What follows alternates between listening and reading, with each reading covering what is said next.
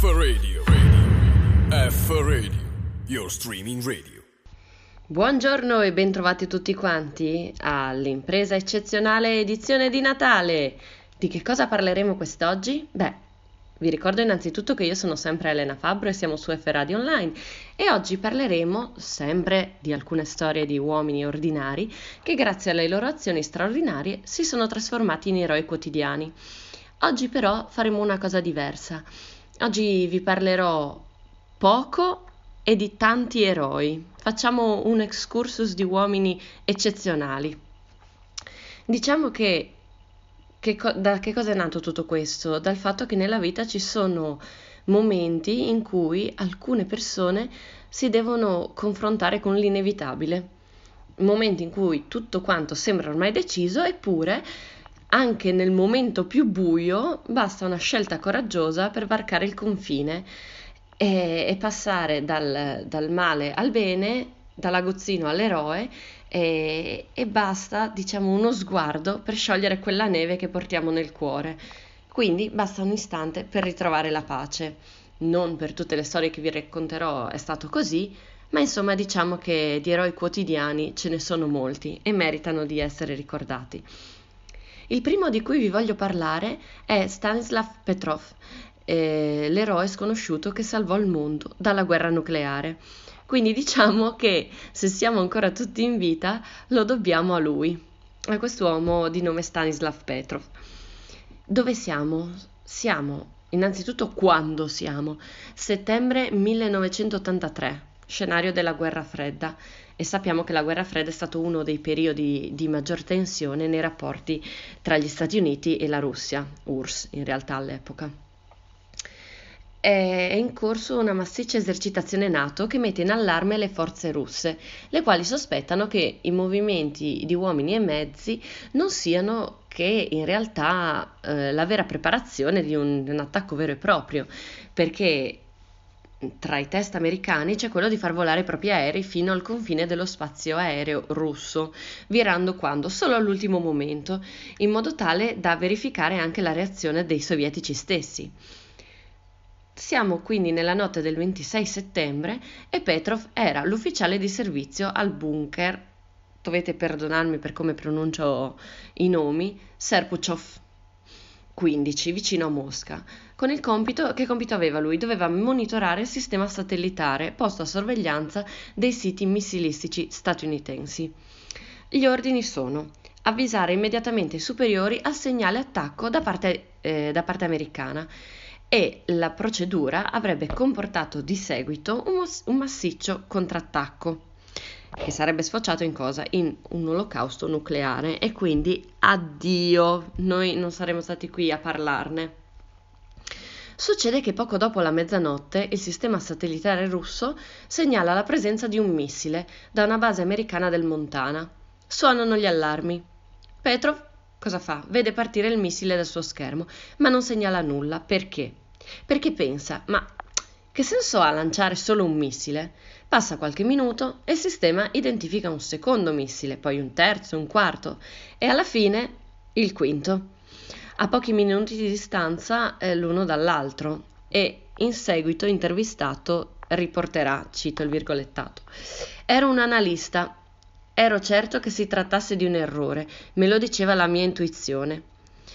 Così comunicò che c'era stato un malfunzionamento del sistema e, e disse i 15 minuti di attesa furono lunghissimi e se eravamo noi a sbagliare, ma nessun missile colpì l'Unione Sovietica.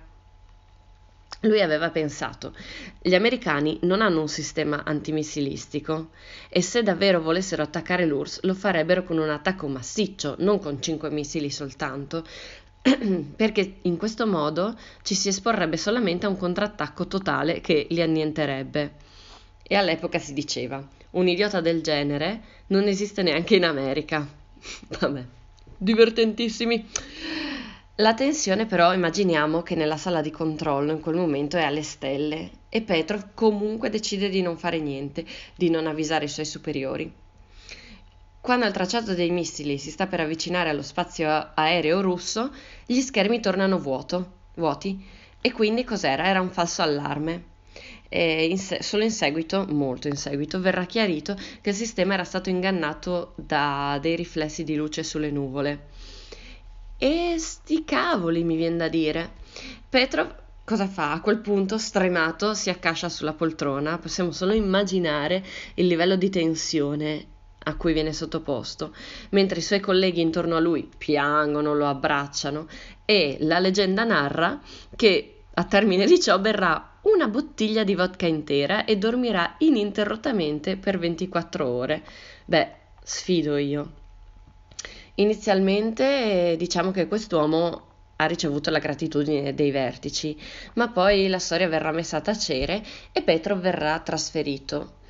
Perché? Perché in realtà qual è il problema, il nodo di tutto ciò? Il mondo non può sapere che il sistema missilistico russo ha fallito e che un militare non ha obbedito agli ordini. Quindi il colonnello che ha salvato il mondo vivrà, vivrà, con una pensione minima e nessuno saprà nulla di questa storia fino a quando, una volta caduto il muro di Berlino, un giornalista americano non riuscirà a contattarlo e ad incontrarlo. E questo giornalista dirà: Nel momento in cui ha aperto la porta della sua abitazione, ho sentito la presenza di Gesù. Il mondo da allora conosce la storia e Petrov riceverà una lunga serie di premi, finalmente, e di riconoscimenti. E, e Kevin Costner addirittura girerà pure un documentario su di lui. Lui, l'uomo che umilmente e, or- e ironicamente dirà: Dopo tutto, ho solo deciso di non fare niente. E in realtà è stata una fortuna per questo pianeta il fatto che il tenente colonnello Petrov non abbia fatto niente e non fosse un militare qualunque, uno dei tanti addetti alla sorveglianza. Perché? Perché lui era un analista che quella notte si trovò quasi casualmente a fare il turno di guardia ai calcolatori, sostituendo uno dei militari professionisti. Un altro avrebbe semplicemente controllato i segnali di arrivo e, cosa che lui fece, e si sarebbe limitato ad applicare il protocollo, informando i suoi superiori. Missili termonucleari americani in arrivo. Colpiranno il territorio dell'Unione Sovietica fra 25 e 30 minuti. E diciamo che, grazie a Dio, questo metto minuto reagì diversamente. Quindi ora vi proporrei, alla fine di questa brevissima storia, di ascoltare la canzone di Zaz, Je veux, che ci parla dell'importanza di riuscire a mettersi la mano sul cuore, come ha fatto questo eroe per caso. Je veux Zaz. F Radio, radio. F Radio, your streaming radio. Bentornati di nuovo all'impresa eccezionale edizione di Natale. Ed ora io sono Elena Fabbro, qui siamo su F Radio Online e vi parlerò della nostra seconda storia natalizia. Il secondo eroe ordinario, Chelsea Sully Sullenberg. Sully è il celebre pilota del volo di linea della US Airways che nel 2009, sono sicura che avete sentito questa storia, è ammarato nel fiume Hudson con la manovra di emergenza. Dopo soli 5 minuti dal decollo, l'impatto con uno stormo di uccelli aveva messo fuori uso entrambi i motori dell'aereo, che aveva cominciato a perdere quota rapidamente. Gli aeroporti limitrofi erano tutti troppo lontani, così Sally ha preso la decisione più difficile, far ammarrare l'aereo sul fiume Hudson. In seguito dichiarerà: Mentre eseguivamo la manovra, Skiles e io eravamo molto tranquilli, eravamo una squadra, ma non avere spinta dai motori è stato scioccante. L'incredibile atterraggio è riuscito con successo, ma l'aereo ha iniziato a imbarcare acqua dalla coda e i passeggeri si sono messi a chiamare i loro cari con i cellulari, mentre cercavano di uscire e di non essere inghiottiti dalle acque gelide dell'Hudson. Stando alle informazioni raccolte da History vs. Hollywood, Sully ha percorso due volte la cabina per essere certo che nessuno fosse rimasto intrappolato all'interno del velivolo. Ha condotto i passeggeri alle scialuppe di salvataggio e ha tagliato gli ormeggi in modo che non affondassero insieme all'Airbus A320. Mentre il pilota si prodigava in prima persona per salvare la vita dei passeggeri, il traghetto di linea The Thomas Jefferson, pilotato dal capitano Lombardi, si è avvicinato al volo US Airways per prestare i primi soccorsi. Poco dopo sono arrivati altri traghetti e un'imbarcazione della Guardia Costiera e tutte, ripeto, tutte le 155 persone a bordo dell'aereo sono state tratte in salvo vive. Secondo i resoconti dell'epoca ci sono stati 78 feriti, di cui solo 5 presentavano ferite gravi, quindi veramente il capitano Sully e Skiles, anche perché vogliamo ricordare anche lui, sono stati in due i nostri eroi in realtà, hanno avuto il sangue freddo e hanno salvato 155 vite, più le loro due. Dunque, proprio per questo sangue freddo mostrato, Sully è stato ribattezzato Captain Cool e dall'allora sindaco di New York Bloomberg. Tuttavia, l'uomo ha rivelato che nei secondi precedenti all'ammaraggio ha provato la peggior sensazione di sempre, che si tratta di nausea, mal di stomaco e addirittura la sensazione di cadere attraverso il pavimento. Inoltre, dopo l'episodio, ha sofferto di sindrome post-traumatica da stress. Sully è stato immediatamente acclamato dall'opinione pubblica come un eroe, ma l'aviazione l'ha sottoposto a una commissione d'inchiesta perché riteneva che il pilota avesse agito in maniera pericolosa e avventata. La tesi sostenuta da questi ispettori del National Transporting Safety Board era che avrebbe potuto far ritorno alla guardia e atterrare con molti meno rischi. Solo però, dopo 15 mesi di indagine e decine di simulazioni, hanno convalidato senza riserve la decisione di Sully, fortunatamente.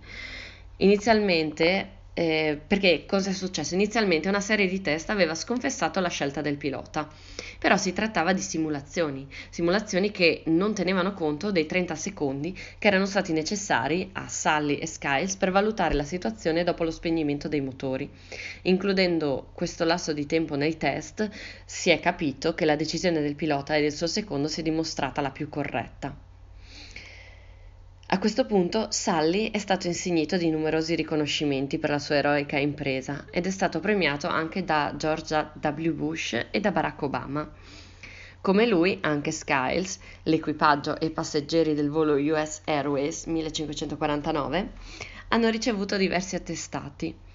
Il pilota è andato in pensione nel 2010 e da allora ha continuato a portare testimonianze della sua incredibile vicenda.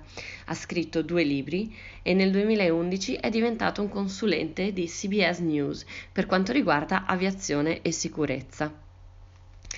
Quindi la sua prontezza di spirito e la grande esperienza hanno permesso la perfetta riuscita di questa impresa eccezionale e tutte le persone a bordo sono rimaste illese e si è meritato addirittura che la sua storia straordinaria venisse ripresa da Clint Eastwood nel film Sully del 2016. Ed ora, per suggellare questo magnifico momento, vorrei ascoltare assieme a voi Ironic di Alanis Morissette.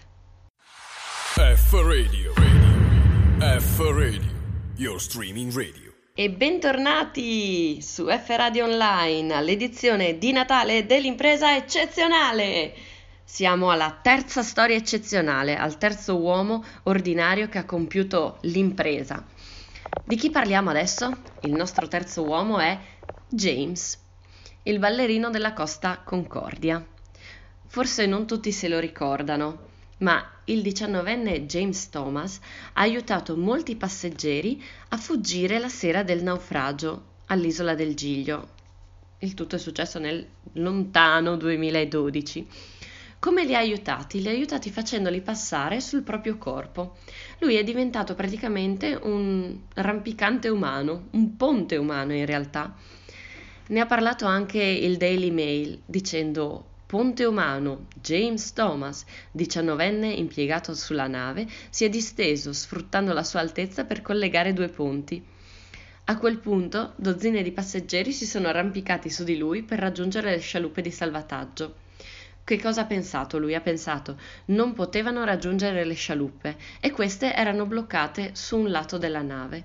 A quel punto ho tenuto un braccio sulla scialuppa, e con l'altro il ponte superiore e ho fatto arrampicare la gente sulle mie spalle e lungo il mio corpo. Eh, le ultime persone che ho aiutato erano un francese e sua moglie, una, una persona disabile. L'allarme purtroppo era stato dato in ritardo. James Thomas ha anche criticato le procedure di evacuazione della nave da crociera. L'ordine di abbandonare la nave doveva essere dato almeno un'ora prima, se non di più. Abbiamo iniziato ad inclinarci a babordo, dice, e la situazione peggiorava con il passare dei minuti. Si è capito subito, subito che la nave si stava inclinando in maniera innaturale. A quel punto sistema, dal sistema di altoparlanti è arrivato il messaggio ai passeggeri di stare calmi e che il tutto era dovuto solo a un piccolo problema tecnico. Lui dice però imbarcavamo acqua, quindi non mi sembra un piccolo problema tecnico e purtroppo, ha aggiunto il giovane, sono stati trasmessi una serie di codici sonori che sono stati recepiti dall'equipaggio come l'avviso di una perdita. A quel punto qualcuno ha detto ai passeggeri di indossare i giubbotti di salvataggio, anche se stava continuando l'avviso secondo il quale l'emergenza era dovuta sempre a questo piccolo problema tecnico. Quando poi abbiamo cominciato ad inclinarci, ha detto, a quel punto ho avuto la conferma che qualcosa non andava.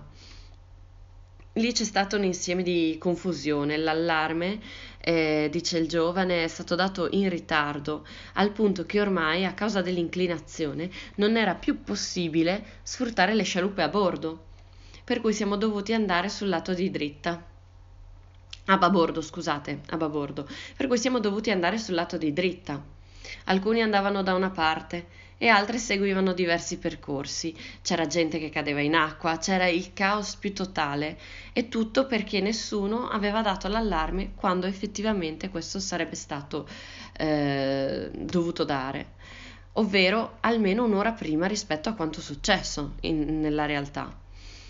A questo punto James si è reso conto che solo lui poteva salvare queste persone e a questo meraviglioso ballerino della Costa Concordia, a questo eroe, vorrei dedicare una canzone meravigliosa del nostro amato Lucio Dalla, che è Balla Balla Ballerino. F Radio, radio. F Radio, your streaming radio. Bentornati all'impresa eccezionale edizione di Natale F Radio Online e io sono sempre Elena ed ora ci apprestiamo ad ascoltare la storia del nostro quarto eroe per caso e, e lui si chiama Frank. Si, pa- si tratta del modo... Mm, mi sono impappinata anche io. Si tratta di Frank, il motociclista di Nizza. Forse tutti vi ricordate, purtroppo amaramente, l'attentato di Nizza e siamo nella sera del 14 luglio 2016 sul lungomare di Nizza, che era gremito di gente in attesa dei tradizionali fuochi d'artificio, perché c'era la festa in concomitanza della festa nazionale francese. Nell'istante in cui Frank, il nostro eroe, ha capito che il camion bianco si stava avvicinando alla zona pedonale ed era pronto a colpire la folla, ha fatto scendere la moglie dalla moto e si è lanciato all'inseguimento dell'attentatore. Dice: Ero pronto a morire pur di fermarlo. Lui è un padre di famiglia e dipendente dell'aeroporto della città francese. Sono le 22.40 sul lungomare di Nizza e Frank, un, cinqu- un, uomo di 50 anni circa, si gode la serata estiva a bordo dello scooter con la moglie. Hanno appena assistito allo spettacolo pirotecnico per la festa nazionale e poi l'orrore. Dice: Sono iniziate le grida le auto di traverso, i corpi volavano dappertutto, ho capito subito. Mia moglie era dietro, mi tirava il braccio per chiedermi dove volessi andare. Mi sono fermato e le ho detto scendi subito. A questo punto per Frank comincia l'inseguimento. Eh, un inseguimento da far rabbrividire anche i più temerari dei soldati. Nella sua corsa verso il tir bianco, Frank, in realtà, fa lo slalom fra i vivi e morti. Ero in una specie di trance, racconterà ma al tempo stesso ero lucido. Nel disperato tentativo di fermare l'autista, decide di lanciare lo scooter sotto al bestione da 19 tonnellate, rischiando lui in primo, in primo luogo la vita. Poi continua la corsa a piedi, riesce a issarsi all'interno della cabina sul predellino dal lato del conducente. Il finestrino è aperto, il terrorista è ancora al volante di fronte a lui. Immaginate questo vis-à-vis, questo corpo a corpo e in che stato d'animo poteva essere Frank, il nostro eroe, per riuscire a tenere i, i nervi saldi in questa situazione. E dichiarerà eh, dichiarerà a, a, a, a Nismaten l'ho picchiato, l'ho picchiato e l'ho picchiato ancora con tutte, le for- con tutte le forze colpendolo al volto Mohamed Boulel eh, però rimarrà impassibile, non dirà nulla e non reagirà, anche lui penso, immagino, in una sorta di trance. E, almeno fino a quando, a un certo punto, prese la pistola e la puntò contro il cinquantenne, che era ancora aggrappato alla portiera del camion. A quel punto lì il fato, mh, mm, per chi crede alla religione, un, un angelo custode, il destino, il caso, come volete chiamarlo, la fortuna stessa, l'arma si inceppa. L'arma è scarica e, e non solo, ma lui continuava a premere, a premere, a premere sul grilletto e non funzionava.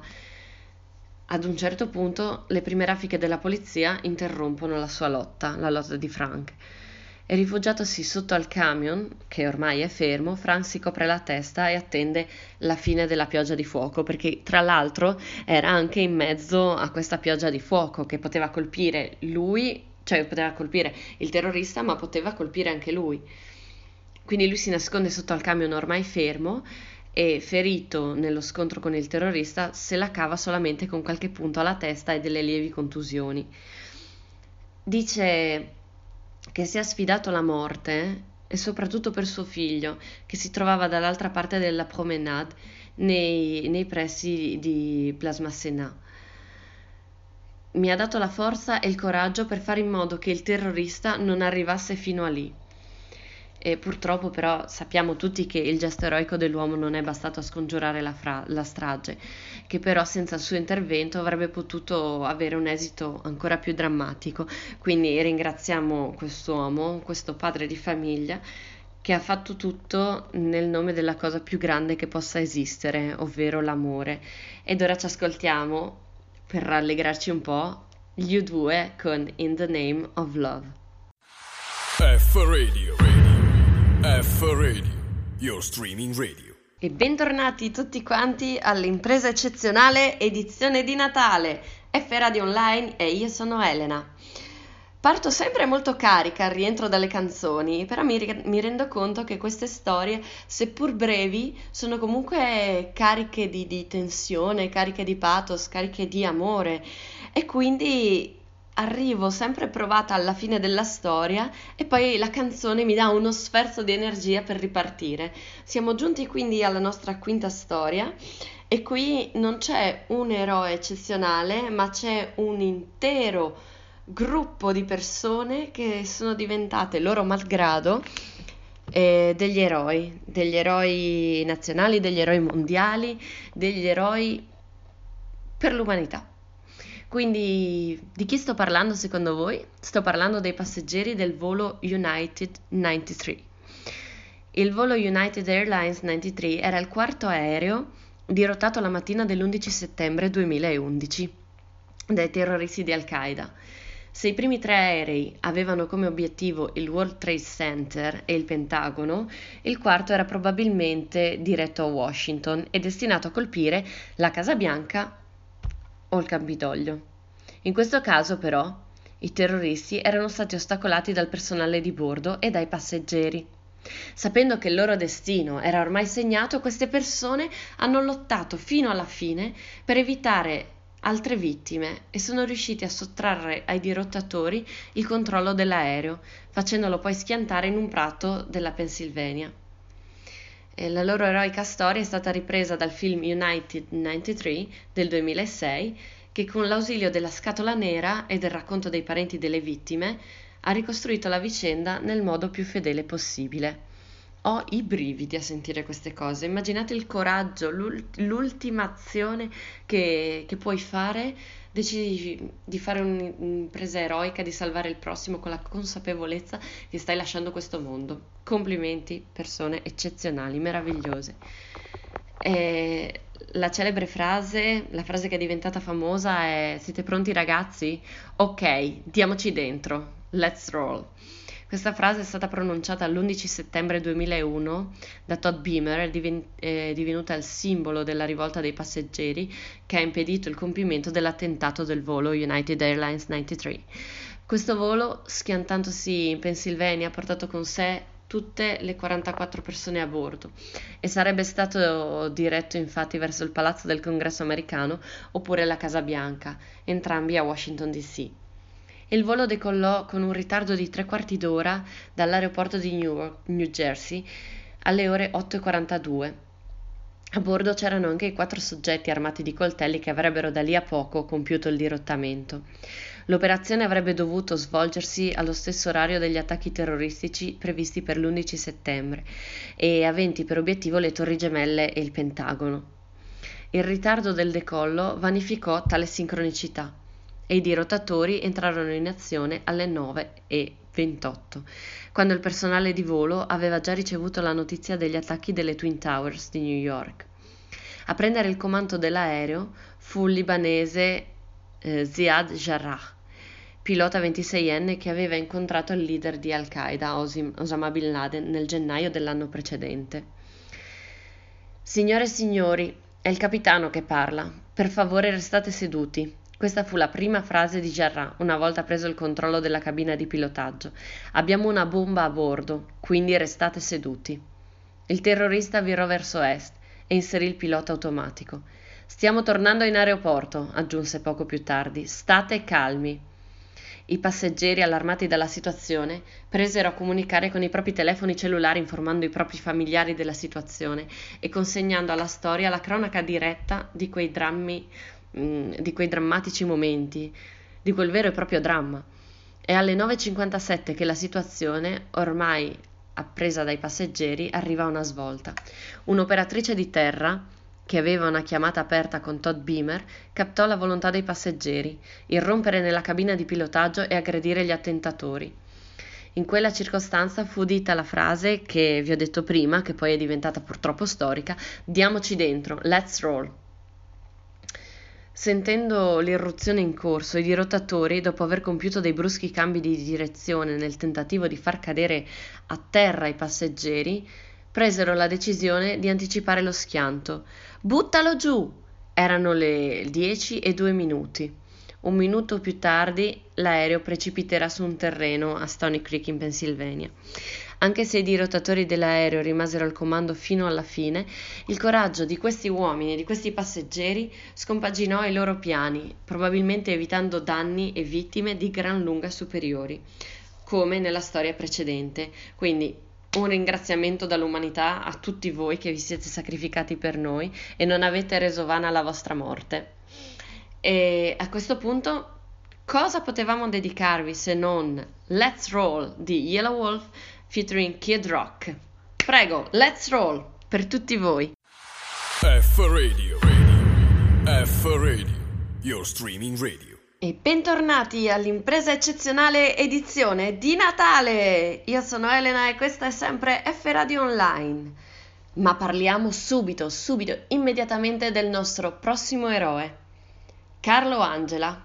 Ah sì, la famiglia degli Angela sforna uomini eccezionali uno dietro l'altro, ma mentre gli ultimi due, bravi, per l'amor del cielo, nulla da dire, eh, hanno fatto successo tramite la tv, tramite i loro studi, Carlo Angela, relegato un po' più nell'ombra, è diventato un giusto tra le nazioni, ha salvato la vita di moltissimi ebrei durante il periodo fascista, ma conosciamolo meglio. Sebbene sia il meno famoso per l'appunto tra Piero, Alberto, tra Piero e Alberto, Carlo Angela è stato il protagonista di una storia di ordinario eroismo che merita appunto di essere ricordata. Chi era? Era un medico psichiatra e tra il 1980 1943 e il 1944 ha salvato la vita di tantissimi ebrei antifascisti, falsificando i documenti degli ebrei in modo che risultassero ariani o diagnosticando loro finte malattie mentali, per nasconderli nella sua clinica. Nonostante le numerose ispezioni tedesche, il suo stratagemma non è mai stato scoperto. Nel 1944, per il suo dichiarato antifascismo, il suo nome è finito sulla lista delle persone da fucilare ma anche qui è riuscito a salvarsi grazie all'intermediazione di un ex gerarca che era stato ospite nella sua clinica.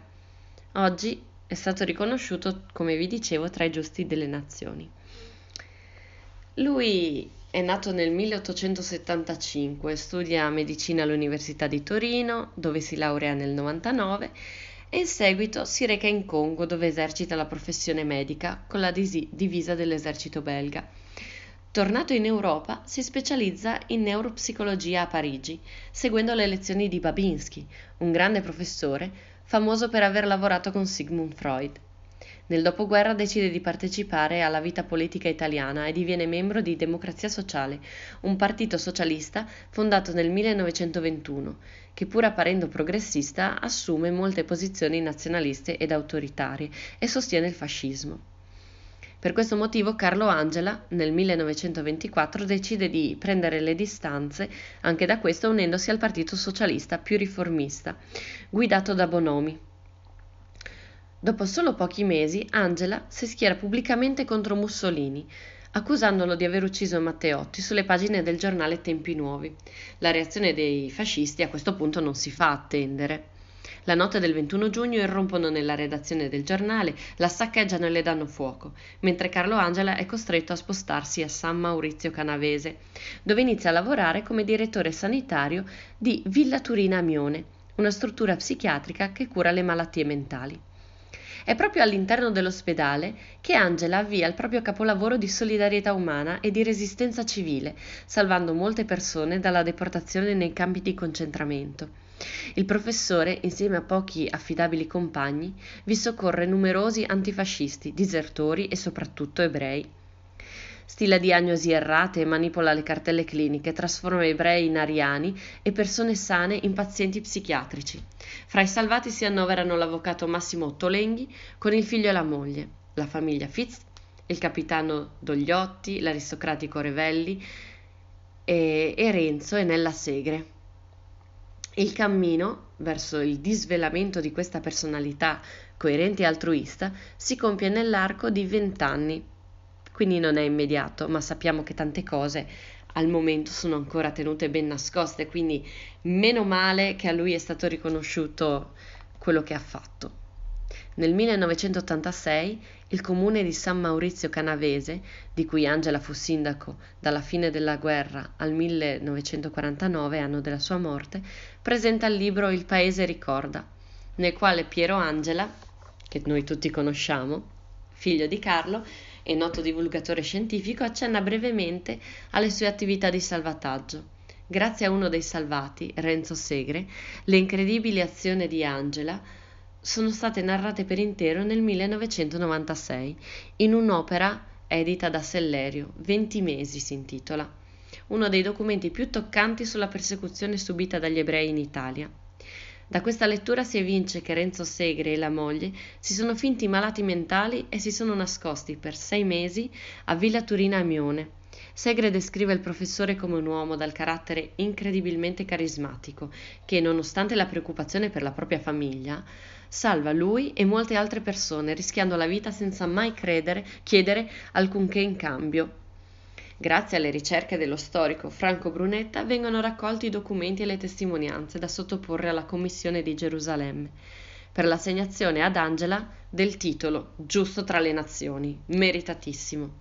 Il 25 aprile 2002 a San Maurizio Canavese avviene la cerimonia di consegna della medaglia con il riconoscimento di Yad Vashem ai figli Sandra e Piero in, opera, in memoria del padre. Questa è una storia che ho scoperto recentemente e mi, ne sto scoprendo svariate e sono sempre fiduciosa, nel, sempre più fiduciosa che questo mondo abbia solo bisogno di aprire gli occhi e di ritrovare un po' di solidarietà, di farla uscire più che altro perché ce l'abbiamo dentro. Siamo tutto sommato buone persone. Ce la possiamo fare, secondo me, come dico sempre. Ed ora, visto che il sole sorge, facciamolo sorgere da dentro di noi e ascoltiamoci Sunrise di Nora Jones. F Radio, radio. F Radio, your streaming radio. E bentornati all'impresa eccezionale edizione di Natale. Questa è l'ultima storia. Io sono Elena e siamo su F Radio Online e questa è l'ultima storia eccezionale di quest'oggi, la sesta. E vede protagonisti due persone, Jess Knowlton e Terry Forson. Cosa successe? Successe che nel 2001, in Ohio, a causa di un guasto tecnico, un macchinista di un treno merci carico di rifiuti tossici perse il controllo e praticamente è stato questo macchinista viene sbalzato, venne sbalzato via dal mezzo. Un eventuale deragliamento avrebbe causato non solo una catastrofe ambientale, possiamo immaginarcelo, erano rifiuti tossici, ma sarebbe stata una tragedia per l'area urbana circostante. Allora l'ingegnere Knowlton e il macchinista Forson sono saltati su un secondo mezzo, l'hanno agganciato, hanno agganciato il treno merci in corsa e sono riusciti a salire a bordo, evitando la catastrofe. Immaginatevi la scena. La storia ha ispirato un film, il film Unstoppable, in cui il macchinista, interpretato da Denzel Washington, e il capotreno sono i soli a bordo e sono costretti a una vera e propria corsa contro il tempo per fermare il treno. Partiamo dal film. Il film Unstoppable è un film basato sull'incidente ferroviario del CSX 8888 numero stranissimo tra l'altro, che ha visto coinvolto un treno merci nello stato americano dell'Ohio il 15 maggio 2001. La locomotiva numero 8888, un MD SD42 per i più esperti, per gli addetti ai lavori, cosa di cui io non so nulla, stava trainando un treno che trasportava alcuni carichi di sostanze chimiche pericolose e che hanno viaggiato incontrollate per circa due ore a una velocità di 51 miglia all'ora, 82 km orari. Il treno e la, sua, eh, la, sua, folle corsa sono stati fermati da un equipaggio di una ferrovia che era a bordo di una seconda locomotiva. Il 15 maggio 2001 un ingegnere CSX utilizzava la locomotiva numero 8888 per spostare una serie di vagoni merci da un binario all'altro all'interno dello Stanley Yard a Wellbridge, Ohio, il cantiere di classificazione principale di CSX per Toledo. La stringa era di 47 vagoni merci, di cui 22 pieni. Due autocisterne contenevano migliaia di litri di fenolo fuso, un ingrediente tossico di vernici, colle, coloranti, estremamente dannoso, che quando viene inalato e ingerito viene a contatto con la pelle, diciamocelo tra di noi, non fa un gran bene. L'ingegnere, un veterano di 35 anni, il cui nome non è mai stato divulgato, ma noi siamo con te, con, un record, eh, con un record disciplinare pulito, ha notato un interruttore disallineato e ha concluso che il suo treno, sebbene si stesse muovendo lentamente, non sarebbe stato in grado di fermarlo. Così decise di scendere dal treno, allineare correttamente l'interruttore e salire nuovamente a bordo della locomotiva. Tuttavia, il nostro uomo commise un grosso errore. L'ingegnere involontariamente non era riuscito a completare quanto prefissato, il che significa che il motore del treno era impostato per accelerare, non per frenare. Il treno quindi uscì dal cantiere e iniziò un viaggio di 65 miglia, 105 km, attraverso l'Ohio nord-occidentale, senza nessuno ai comandi. Tutti i tentativi di far deragliare il treno, usando un deragliatore portatile, fallirono. La polizia ha anche sparato ad un, ad un interruttore di emergenza del carburante, ma non ha avuto alcun effetto. Questo funziona solamente nei film perché il pulsante deve essere premuto per diversi secondi prima che il motore abbia bisogno di carburare e si spenga. Knowlton, un ingegnere con 31 anni di servizio, e Forson, facenti parte, facenti parte dell'equipaggio di un altro treno, hanno inseguito quello in fuga. Sono riusciti con successo ad agganciarsi alla vettura impazzita, rallentandola utilizzando i freni dinamici della loro locomotiva. Una volta che il treno impazzito ha rallentato fino a 11 miglia all'ora, 18 km orari più o meno, John Oswald salì a bordo e spense il motore.